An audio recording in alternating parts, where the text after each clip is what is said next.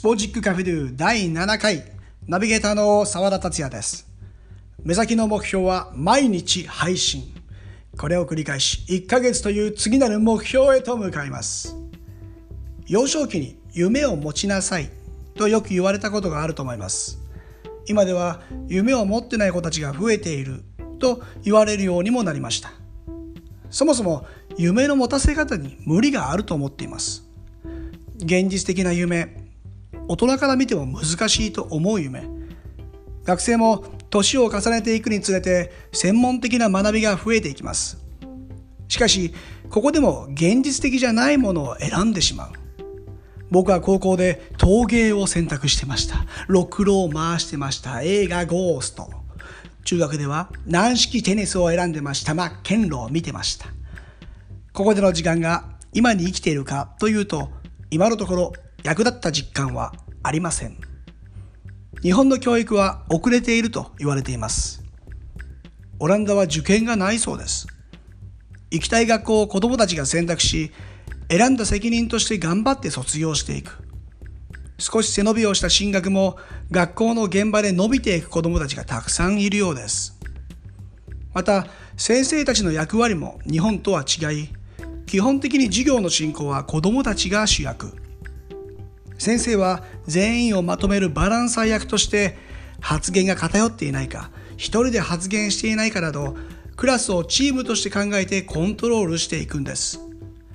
これにより社会生活に適した成長を自然と身につけていきます。サッカーはチームスポーツですね。一人一人の能力はもちろん考え方や行動が勝敗を大きく変えていきます。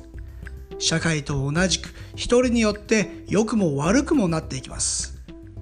うまいからといって何でも通用するとは話が違います。J リーグディビジョン1第2節。浦和レッズ対横浜 F マリノス。素晴らしいスタジアム環境が用意されたサイスタでのゲームでした。後半開始早々に横浜 F マリノスのエリキが左サイドから決定的なシーンを迎えたんです。しかし角度がなくレッツのゴールキーパー西川もしっかりとシュートコースに入っていて、直接決めるには難しい場面でした。そこにマリノスの中川がファーサイド、遠いポスト側に走り込んできてドフリーだったんですよ。多分ボールが来たらゴールまで1、2メートルくらいなので、当てるだけで決められる決定機。そこをエリキはパスを選択せず、シュートしてゴールキーパーに止められたんです。間違いなくエリクや中川が入ってきたのが見えていたはずです。決して難しくないパスだったと思いますよ。ぜひハイライト見てください。このシーンを例に挙げても、チームスポーツはまず第一にチームが勝つために監督やスタッフ、そしてサポーターも支えてくれているわけです。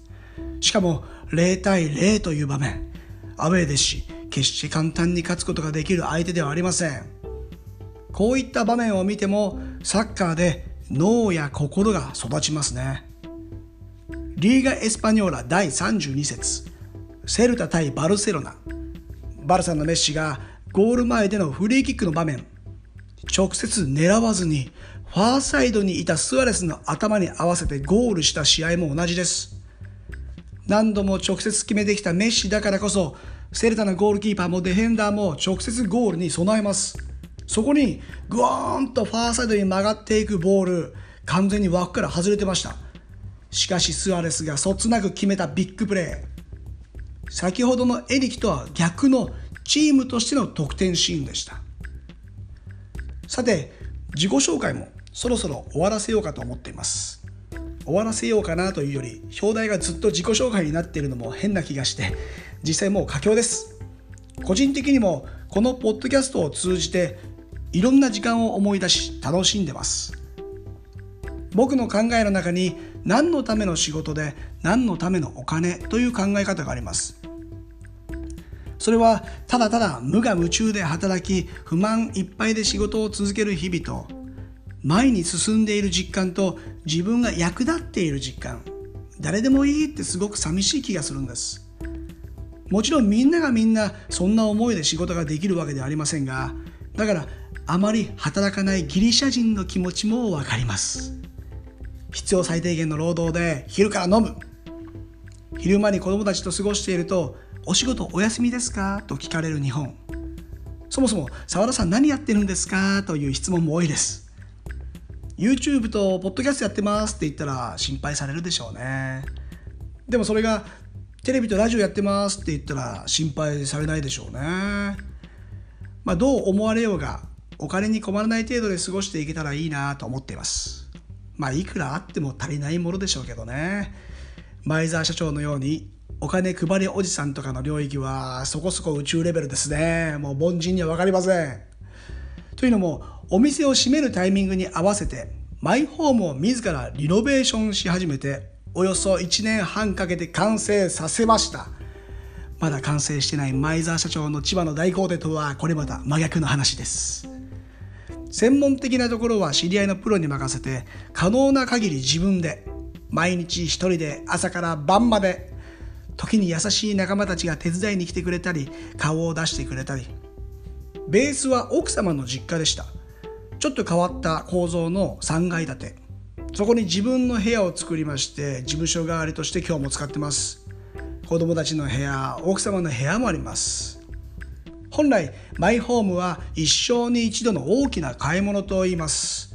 できる限り自分でやることによってその費用を抑えることができました。それでも材料費もそうですし知り合いとはいえプロが入ったらそこそこかかります。これから先大丈夫かも分かりません。でもすごく気に入ってます。どこに下地入ってるかも分かります。一番初めの状態から考えると本当にね俺頑張りましたよ。僕のインスタグラムを遡ったら完成までの過程が見れると思います。これを見たらまたこのポッドキャストの聞き方も変わってくるかもしれません。多少なりともびっくりするでしょうね。さて次回はこのマイホーム完成に欠かせない僕のルーツを少しお話しできたらと思います。ど素人がいきなり家を作れるかという話です。家業実家が建具屋なんです。今年で創業71年目伝統をつなぐ課題と問題これは日本だけじゃなく世界的な問題でもありますぜひ引き続きご視聴くださいここまでのお相手は澤田達也でした Muchas gracias. Chao. Adiós.